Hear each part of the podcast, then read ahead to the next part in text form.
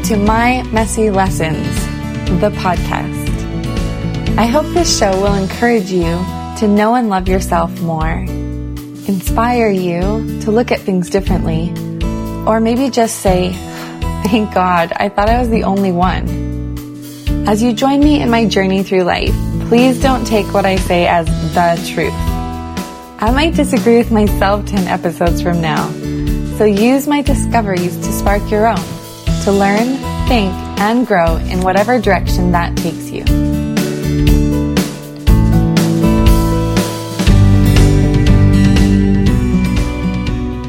The first distinct lesson that I learned, which sparked my self-discovery and growth journey, was a simple one. I was 15. My family and I had moved down to Ecuador a couple of years previously, and I was doing distance education at home, which meant that I didn't have any friends my age and felt very alone. Not only that, but I had been in a bus hijacking, which neither my parents nor I knew how to deal with, so we just swept it under the rug. Not the best thing to do. As you can imagine, this left me in a lot of turmoil and pushed me into a depression. One day, my psychologist, Connie, told me this quote from Anthony DeMello. "Nothing has changed except my attitude. Therefore, everything has changed." It sparked something within me that changed my life. What it sparked was my awareness that I could choose. It opened up the possibility for me that maybe I could be in charge of my life. That maybe I could choose how I felt. I wasn't a slave to my reactions. I had power within my own life. I spent more time researching thankfulness and having a positive outlook. I decided to change my attitude to, well, I'm here in Ecuador. There's nothing I can do about that. I can't move home and be with my friends. Since I'm here, I'm going to make the best of it. I signed up for aerobics at a gym and met new people. I started spending more time with a couple of girls I knew that lived a few hours away and ended up dating their brother. I started exploring the city. I found a delicious hamburger joint that, funny enough, was called the G-Spot and was in a very confusing part of the city with streets going every which way, so it was actually very hard to find. I took salsa lessons. I chose to see the positive in the opportunities around me. Did it take time and practice? Oh yeah. Was it worth it? And did it work? Hell yes. Now, I know we can't entirely change what happens to us and the circumstances around us, and we certainly cannot change the people around us. Believe me, I've tried. But I can change me. Always. Sometimes I've thought that choosing how I feel is kind of fake. Well, I just don't feel that way. It's unrealistic. But I'm choosing to feel resentful, so why not choose a different attitude? Regardless, it's a story I'm making up. I don't mean that we should sit back and just be okay with things when they aren't okay.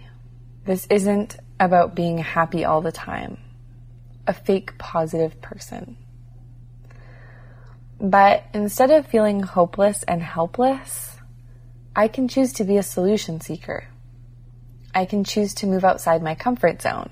I can choose to focus on the things I can do in the situation. I can choose what I focus on and move towards. I can go from an "I can't do anything about it" attitude to a "what can I do about it" attitude. Sometimes none of my options are great. Sometimes they suck, but I can choose the one I think sucks less and make the best of it. Or maybe I choose to keep looking until I find another option. Regardless, it's my attitude, my choice. Do I feel helpless? Like a victim? Resentful? Taken advantage of? my choice. Do I feel empowered, grateful, positive? My choice. My attitude is my responsibility. No one else is responsible for the way I feel. To be honest, this sucks sometimes. It's easy to blame someone else and say, you made me mad or you ruined my day. But when I do that, when I allow something or someone else to determine my attitude, I give my power away to change it.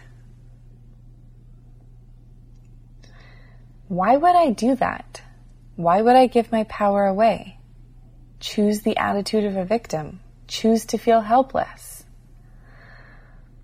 A lot of reasons, actually. If I have no choice, I have no responsibility. Pretty attractive, isn't it? I get to blame my parents, my culture, my friends. I can blame the government, the weather.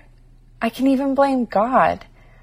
Anything but having to make an effort to choose and deal with the consequences of my choice. I don't know about you, but shirking my responsibility has been pretty attractive to me in the past. But I've realized that when I refuse to accept responsibility, I also refuse my power. And that, to me, is brutal.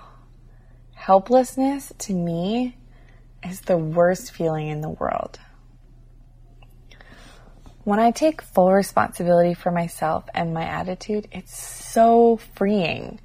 It frees me to see my power in any situation. It helps me focus and take action on what I can do versus what I can't. A more recent example is when I had Declan. I felt so unproductive and pretty lost as to where to go from there. I know, I had a baby. That's a lot to deal with, but that's still how I felt. So after a while of feeling depressed, and it took me a while, I thought, all right, well, I can stay here and feel low about myself, or I can change my attitude.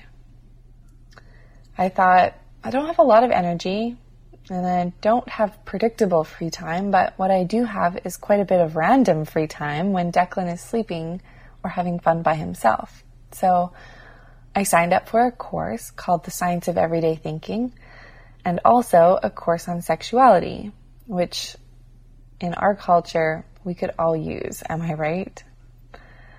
Both of these courses are self-paced, so that worked out well for me. I also started this podcast, All Things I Could Do at Home. Please don't take this as me saying that I think this is what all women should do. At all. Everyone and every experience with birth and babies is different. This is just what I needed to feel happy and productive. My attitude adjustment has made a world of difference. I started focusing on the things I could do instead of what I couldn't do.